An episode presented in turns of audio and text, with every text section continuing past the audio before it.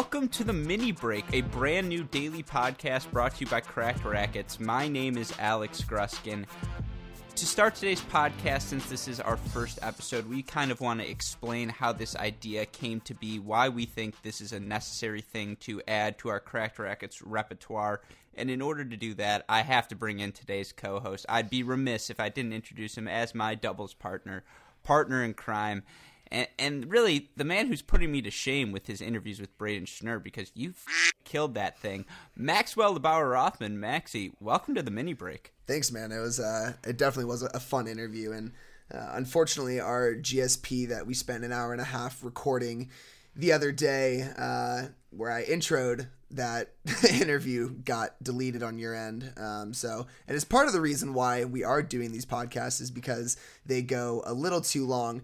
But also, just want to say we will come with the new intro for this. That's not going to be our, our intro every time. We're going to find a, a fun uh, intro for this segment. But because we don't have a fun segment here, Westoff, we need some sound effects to get this one started. We need sirens. We need a mariachi band. We need a tornado going through this place. And just give me a lion's roar because that was super fun to listen to.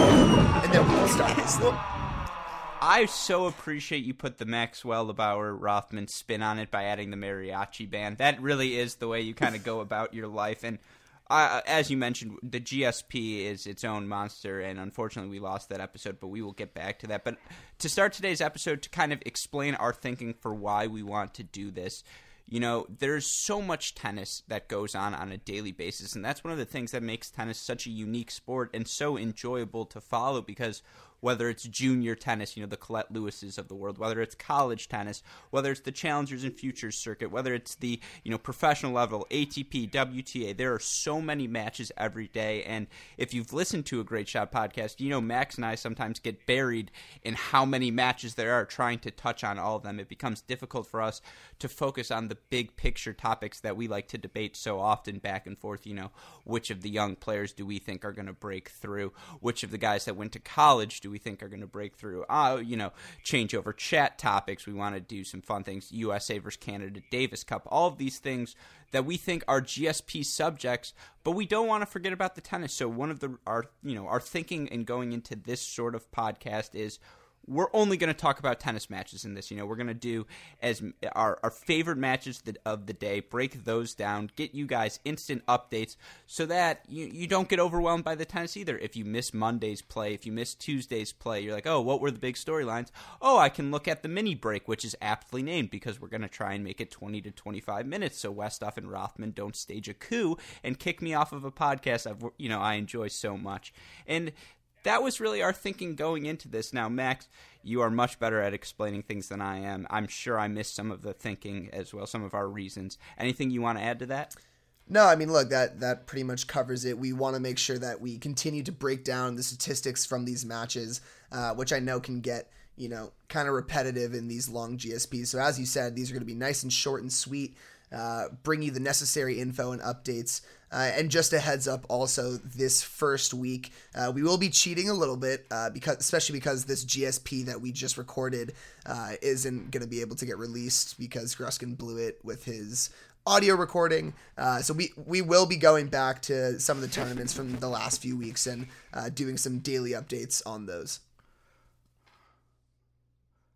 We should also say we thought this week would be the perfect time to launch it because we have Indian Wells right around the corner. We have Miami right around the corner. There are going to be a lot of big matches played during that time, and we want to be able to get content to you guys right away. So we th- we thought this was the perfect week to kick this off. Of course, we did not expect there to be so much great tennis this weekend, so that's going to be our topic today. And yeah, I, I agree with what you said, Max. This is just going to be our way talking strict tennis, strict matches, getting it to you as fast as possible.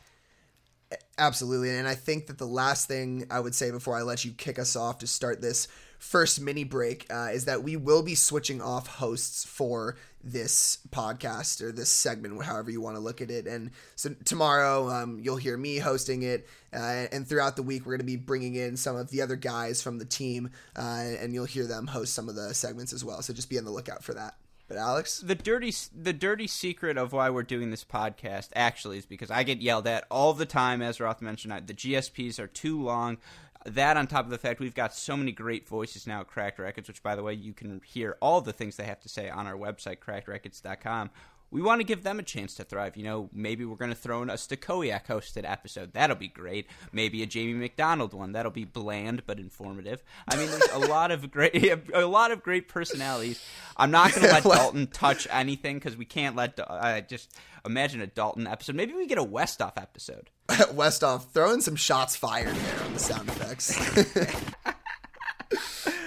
The, but as you mentioned, uh, this intro is too long, uh, and the theme of this mini break is they're not going to be long. We're going to try and keep them 20, 25 minutes max.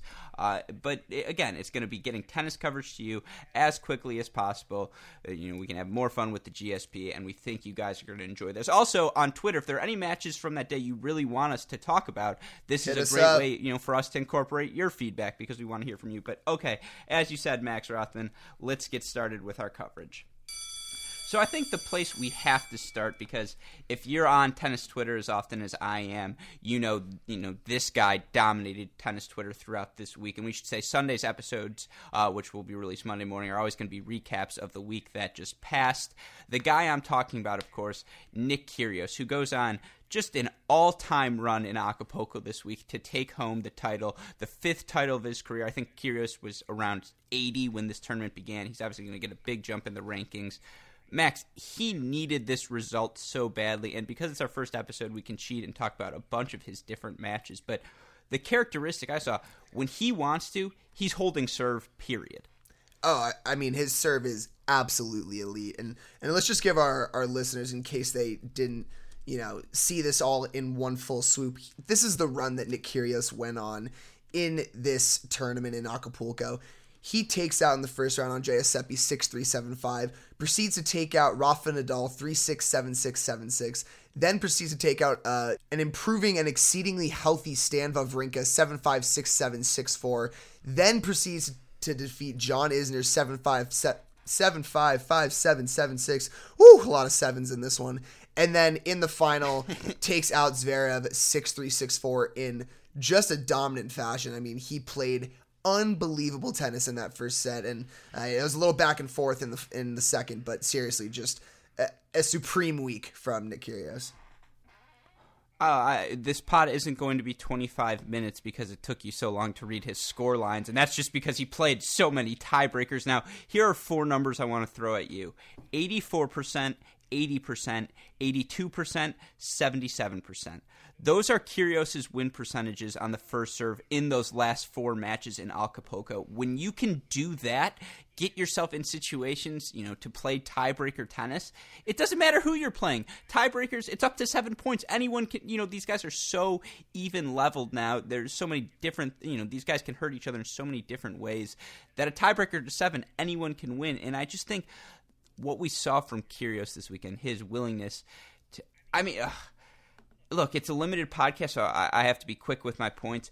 On the tennis note, guy can hit a winner from any position. Guy wants to move forward, make his opponent uncomfortable, never allow his opponents to get in a rhythm. He's going to blast forehand returns. One of the forehand returns he hit against Wawrinka was maybe the hardest tennis shot I have ever seen, off of a first serve, nonetheless. Just ridiculous from Kyrgios.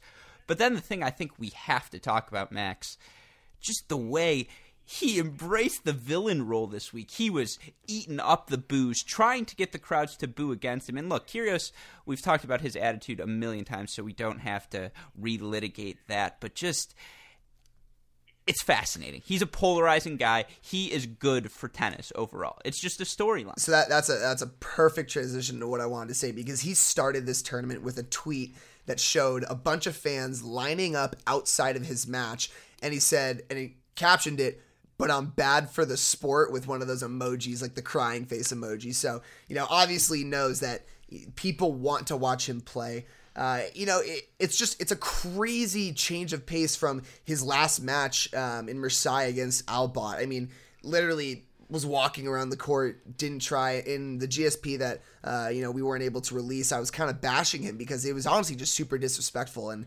um, you know, he moves into this tournament and is playing, of course, only guys that deserve the utmost respect when playing, and of course brings out his A game. Uh, but even even so, he still maintains this weird lackadaisical kind of movement, but also, um, you know, it, it, almost looks like he doesn't really care when he's out there at times. And, you know, I, I think, of course, that is part of his, you know, his aura, his his scheme, whatever you want to call it.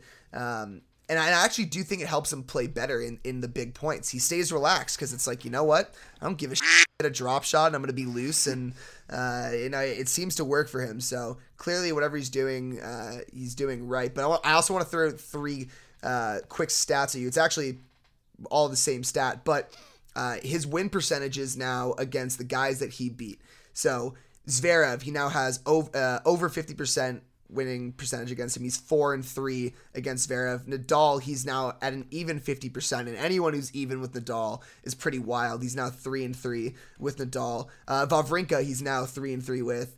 And then Isner, he's now uh, over 50% with a 3 and 2 record over him. So, I mean, look, all these guys he's been competing with for years now. And I know I ranted too long here and we don't have much time, but I need to just get that all out.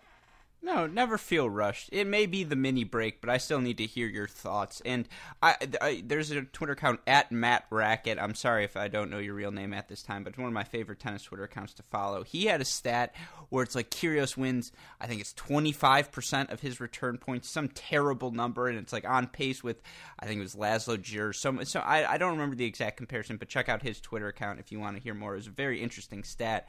And honestly, you saw that this weekend. There are times where he just doesn't care. He's gonna he's gonna miss three points in a row. And one of the things that has made me so angry, and I was gonna save this for the winners and losers take, but it's become this cool thing on Twitter, and it's so, uh, this is where you know tennis, just Twitter in general gets me frustrated, Rothman. But it's now like the cool take to say, I don't care what the media says. Kyrgios is so great for tennis, and you just need to enjoy him. And it's like, yeah, no.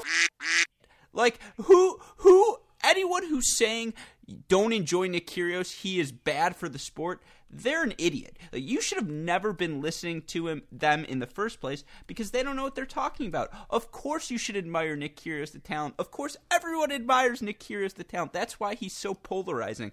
Two things can be true. You can criticize Kyrgios for all for his antics on the court and you know want him to improve and and show more consistency because he has the talent to do whatever he wants in tennis. And then at the same time, you can say even though I want him to be better, watching him is so much fun. It's like you are not this novel philosopher who came up with this unique idea that you're the only person who appreciates Kyrgios because Peter Bodo on ESPN wrote one bad story on him, and because it was on ESPN, now it has to be the consensus thought. It's like that was never the case. I'm sorry for that rant. No, I mean, but you're right. I mean, haven't we both been saying we enjoy watching him from the very yeah. beginning? Of course, Who we hate, saying like. Of course, we hate like his watching. attitude. His attitude is trash, and of course, like you're not going to enjoy that. But when you go out there and you watch him hit, you know, 120 mile an hour forehands past Wawrinka in the blink of an eye, like you have to admire it. Um, and you know, at the same time, there is a spot deep down in him that really cares. If uh, you were watching the match versus Nadal at the, I think it was at the end of the first set, he called over trainers um, and saying he was really sick. He felt sick to his stomach that he didn't know if he could go on. Um, and actually, his main concern and reason that he ended up continuing the match was he didn't want to get booed off the court. He literally said this is going to cause a media uproar. People are going to, you know, think I'm just a, you know poor sport and and you know walk off this court. Um, and so there there is a part of him deep down that cares, but uh, so it is good to see that out of him. My last Kyrgios related thing from Acapulco. Obviously, he gets the title here. Uh, he, he looks incredible doing it. But the thing I think was most impressive, I will always admire a good plug, and at every opportunity, he was plugging his foundation, and I'm all about that. That's yeah. pretty cool from him to you know to see him do that. There is some good use, always that comes. Use the publicity that he's yeah. Use the publicity he's getting and, and plug something good. I, I appreciate it as well. Yeah, well then let's move on to our next Acapulco. Uh, just stay there for a little bit because there were some other interesting results. I just want to get your thoughts on real quick. You look from the young American side. Francis Tiafoe gets a much needed first round win over Jordan Thompson. Francis Tiafoe also the sixth seed in this event. That's crazy. But of course, he matches up second round with Mackenzie McDonald. Mackey takes him out 6 7, 7 5, 6 3.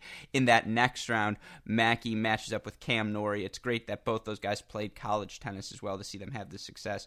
Norrie takes him out 3 and 2. Other young guys we see succeed in this event Alex de Minaur makes a quarterfinal, gets blown out by Zverev. Uh, Zverev, of course, ends up getting to the final. Pretty easy draw for him. You know, his toughest match, Cam Norrie. That's really at a 500. That's crazy. And of course, he loses to just an informed Kyrgios. But just of all of those guys I mentioned, real quick, you know.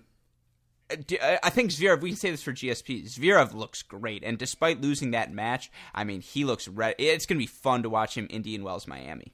Absolutely. And uh, another quick shout out Mackey's first round win was over Emilio Nava, who was the Australian Open junior finalist, uh, and, you know, a family member, a family Here member of, of uh, you know, a guy that I used to play with in, in the juniors. But, um, yeah, look, I mean, all these guys look good. Uh, Mackey again is is proving to us that he's playing fantastic tennis, and you know I think we could see him continue to to be making these uh, strides in, in these tournaments in the coming months. But I, I agree with you, Zverev. Oh, he looks so solid right now. I mean, curious. You laughed at me when I said he gained five pounds in muscle since the Australian Open. I don't think it's that outlandish. Like he looks fit.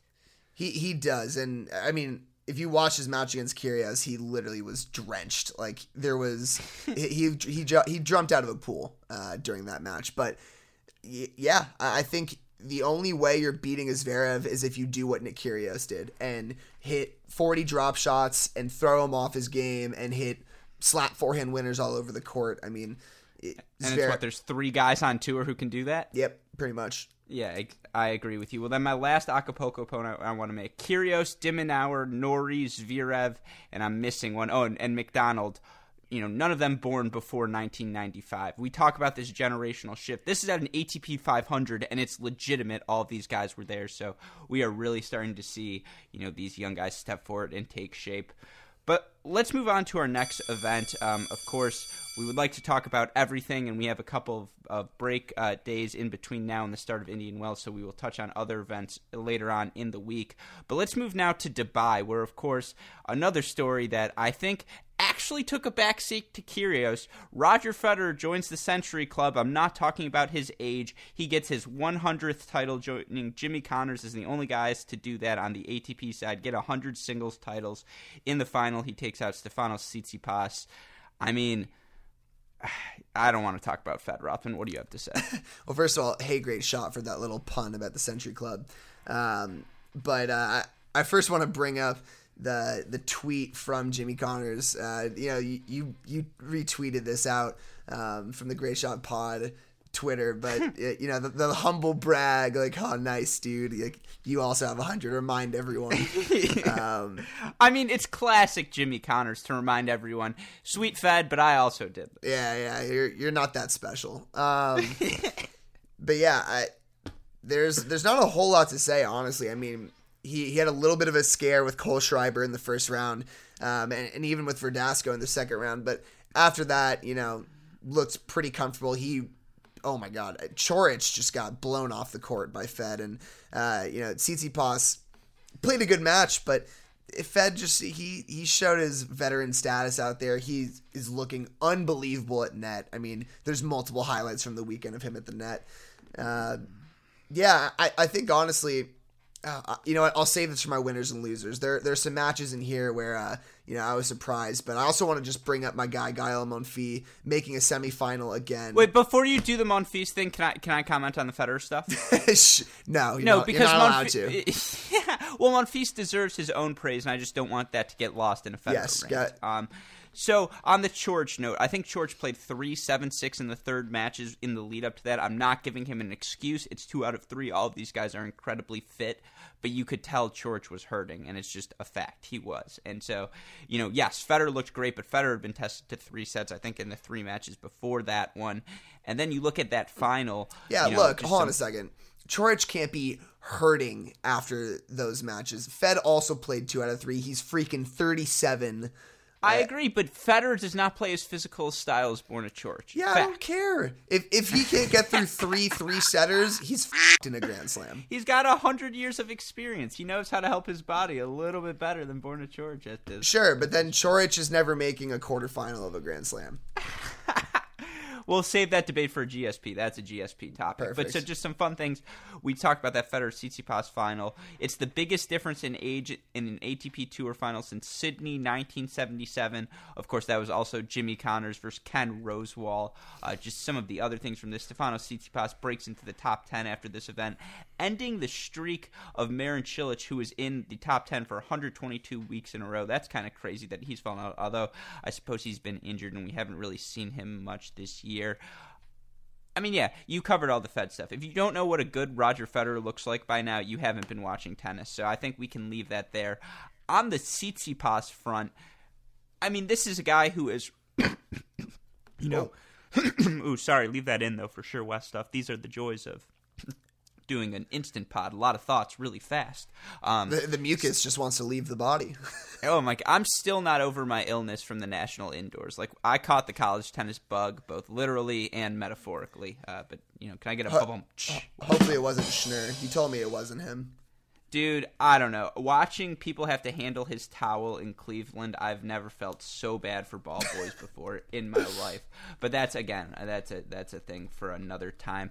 Uh, getting back to Tsitsipas, please. Um, you know, for this guy, as good as Medvedev's looked, as good as Khachanov's looked, as good as Coric has looked, as good as Kyrgios has looked, no one has been more consistent since the summer of 2018, other than Alex Zverev, than Stefanos Tsitsipas. He has really propelled himself into that number two position of young guys waiting to make their breakthrough. Is is that a hot take, Rothman, or you think that's fair?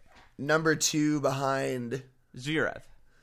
Okay, yeah, I wasn't sure if you were putting him in a, in a different category. Yeah, no, 100%. Um, I, I actually, I think we need to, you know, this needs to be probably our next GSP debate. I, I was actually talking about this with a buddy of mine that I play tennis with here, Jeremy, and uh, he thinks Tsitsipas is going to be the the first of those young guys to win a Grand Slam, even over Zverev. Um, and you know, he he might be right. He honestly might be right. But And again, look, in his, in his matches, sixty nine percent, seventy three percent, seventy percent win percentage on his first serve, and his wins over Hurkacz, uh, Monfils, and Federer. Uh, just the way he steps into the ball now, he's so solid on the forehand. You know, stepping into that, redirecting it down the line or cross court. He's gotten more comfortable taking one handed backhands on the rise, really snapping those off. He's trying to move forward. His volleys get better and better. I feel like his serve, he's become more confident. Really gets the toss out in front of him and snaps it off into the court. Indoor hard court, which is what I not in Dubai, but I think he won a tournament the week before. And I mean, for him, he's played so so many matches, so for him to make finals back to back weeks, also really impressive.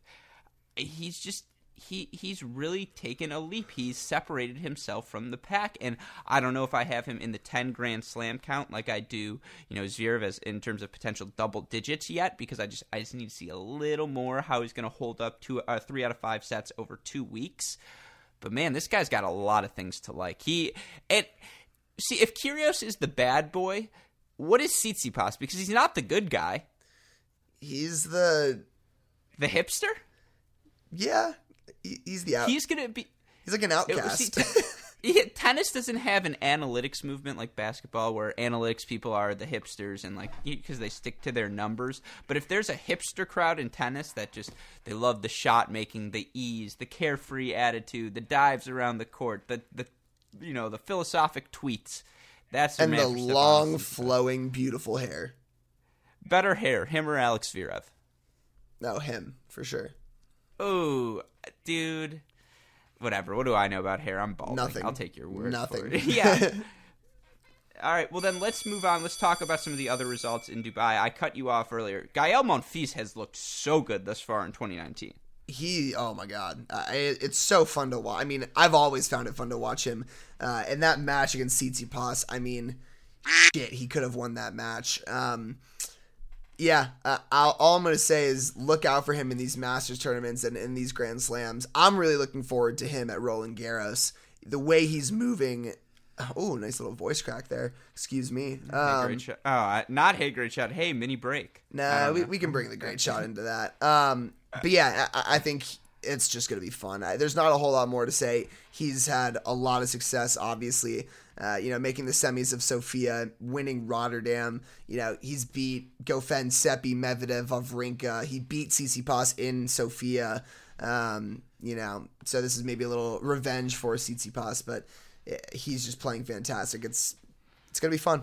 It's always fun with him. Yeah, it's gonna be more fun watching him win. Yeah, let's hope so. And I just want to add one more player from Dubai who stuck out to me, Hubert Hurkacz. Yeah, who I'm sorry if I'm butchering that. We saw him at the Next Gen Finals. He takes out Moutet round one, beats Nishikori in three in the round of 16, loses to Tsitsipas 7-6, 6-7, 6-1 in that quarterfinal round. He's a big guy, you know. It, it's kind of uh, you don't want to compare him to a Medvedev, uh, but big, lumbering at the baseline, kind of a grinder back there. Though can can hit through the court. You know, I want to see more of him, but. Uh, again this generational shift we're seeing it at every match it it's about time and it was it was obviously going to happen because you know the Benneteaus of the world the simones of the world the ferrers of the world um, that middle ground of people even the sam Querreys of the world the ryan harrisons of the world who dropped out of the top 100 this week they weren't going to stick around forever and it's interesting to see these young players fill the void again it's just it's a trend i'm seeing everywhere Yeah, I mean, look, he's 22. He's now at a career high of 67. Um, and also just uh, again continuing continuing this trend. He's six five. This is another example of a, of a big guy making it, you know, for into the the upper echelons of the tennis, you know, society and and I think that's something that we continue to see. Uh, How many how many of the guys in the top 10 are over 6'5? They're sorry, over, I- over 6 foot. Almost all. I, mean, think all, of them. maybe maybe not nishikori Exactly. So just that that's just another thing that I, I thought was uh, interesting to note. But maybe we uh, we move on to the winners and lo- losers of the week.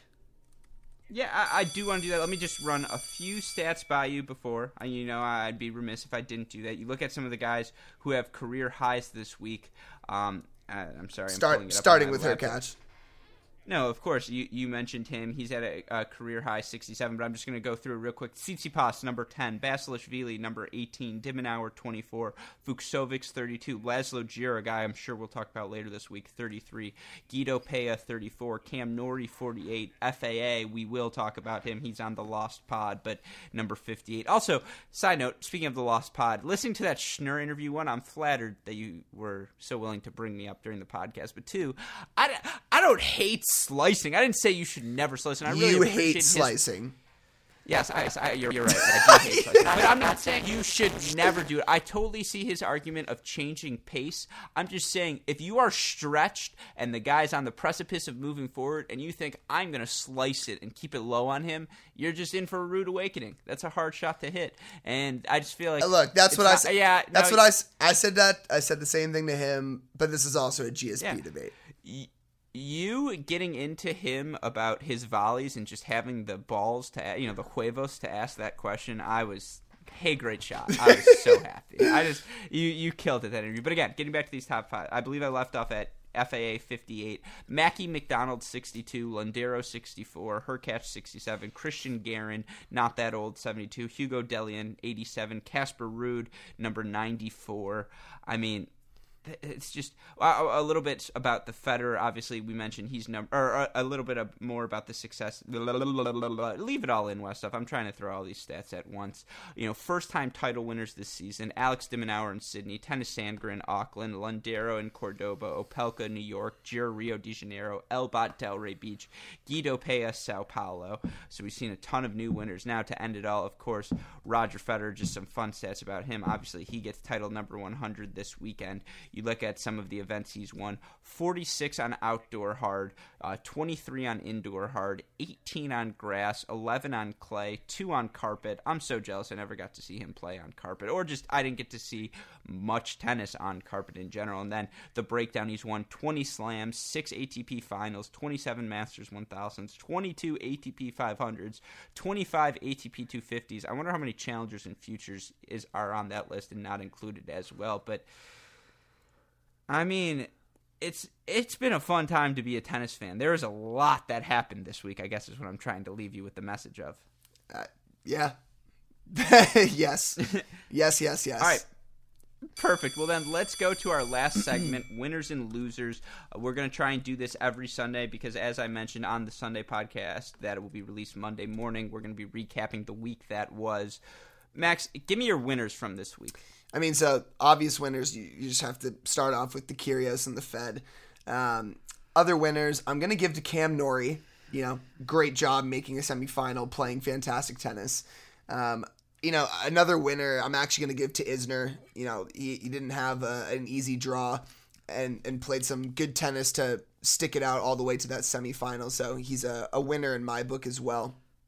Um, and then from the Dubai side, my my winners here, I have to give it to to Tsitsipas. Uh, I was to give it to Hurkacz for you know playing some fantastic tennis, taking out Nishikori, um, and then Monfils because he's my boy. He's my boy, Blue. I like it. Well, then I'm going to go through a couple of my winners this week. I it, I know we don't get to talk about it as often as you and I would like, but that's another reason why we're doing this daily pod. Sophia Kenin, uh, someone I was so high on from last season, the young American, she makes a WTA final. That's obviously a huge result, and you know she's a winner for me because I had her number three Okay. on my performers in 2018 as well. So I always got to plug myself. okay, well then I feel like a winner. I didn't realize we were also throwing out a, a WTA one. Um, I also have a WTA winner from this week, uh, and that's Jennifer Brady making uh, a WTA final in Indian Wells. You know, former UCLA uh, champ back in 2013, I think. I think it was 2013. Yeah, tw- and uh, shameless plug. We we talked about the fact that she played three singles for UCLA in my podcast with Kennedy Schaefer.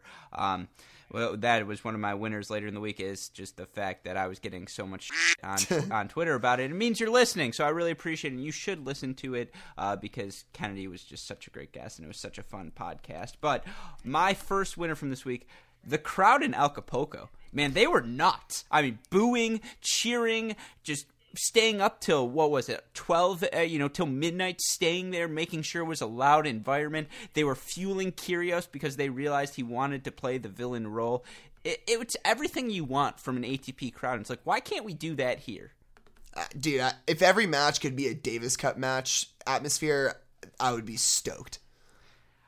Screw Davis Cup. If every match could be a college tennis atmosphere, Sure. I would be stoked because those are great too. Just like give me some cheers, people. I want to hear like this Acapulco crowd because they were great. Uh, my other, I mean, my other winner, and this will help segue to my losers, is just tennis Twitter in general because it was vibrant. Yeah. I mean, there are so many topics going around. We didn't even talk about the early week stuff. You know, Mackie McDonald makes a quarterfinal. Cam Norrie makes a semifinal. College tennis is thriving, and it's like we can't even talk about it because there's so many other storylines. You know, it's been a great week for tennis Twitter. But my other loser, or I guess transitioning to my losers, tennis Twitter. Like I saw someone make a, a comparison like.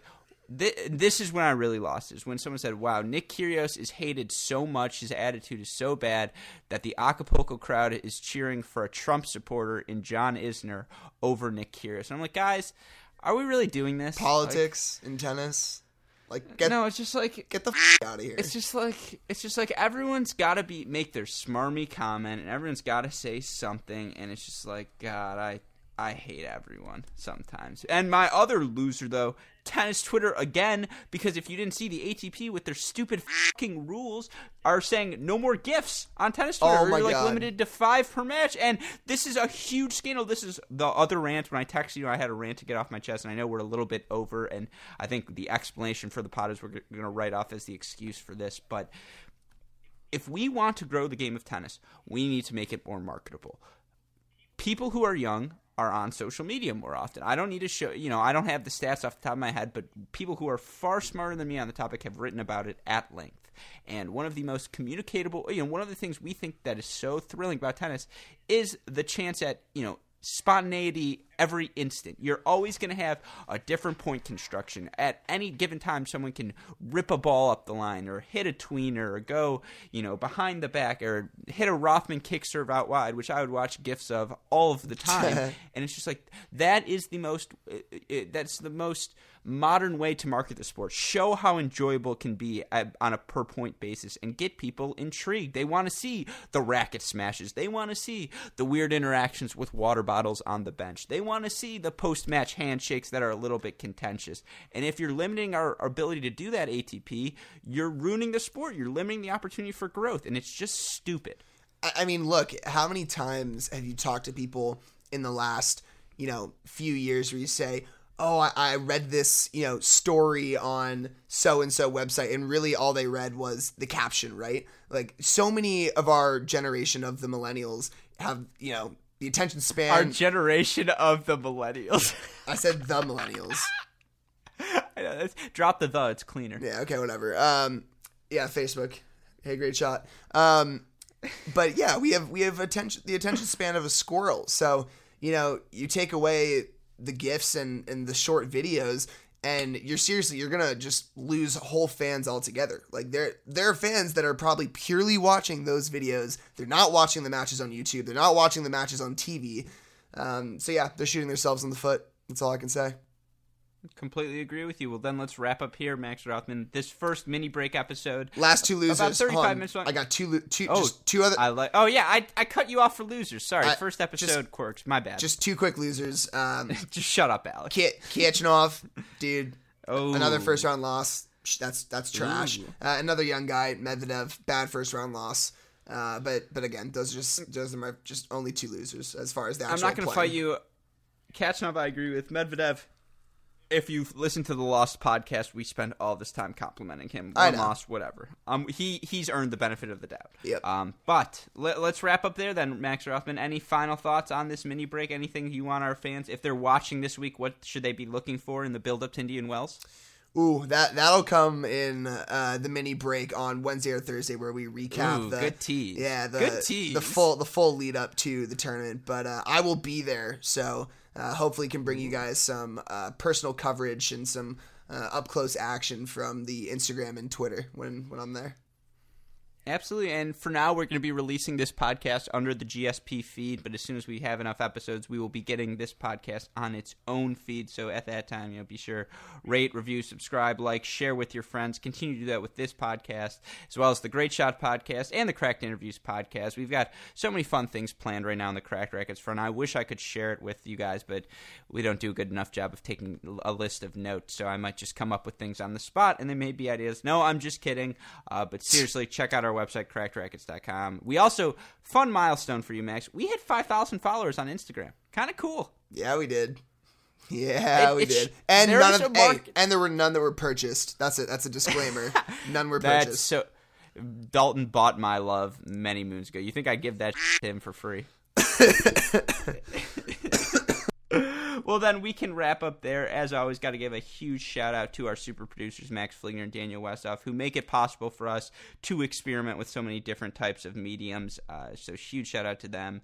Um, huge shout out to Max Fligner as well because it was on the Lost Pod, his birthday just a few days ago, February 26th. So, happy birthday to you, Max Fligner. Westoff, give him a little shout.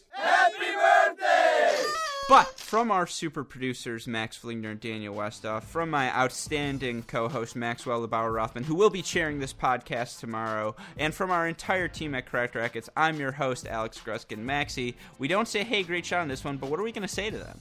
That's a break. you got the mini break! I love it, and we will see you all tomorrow. Thanks, everyone.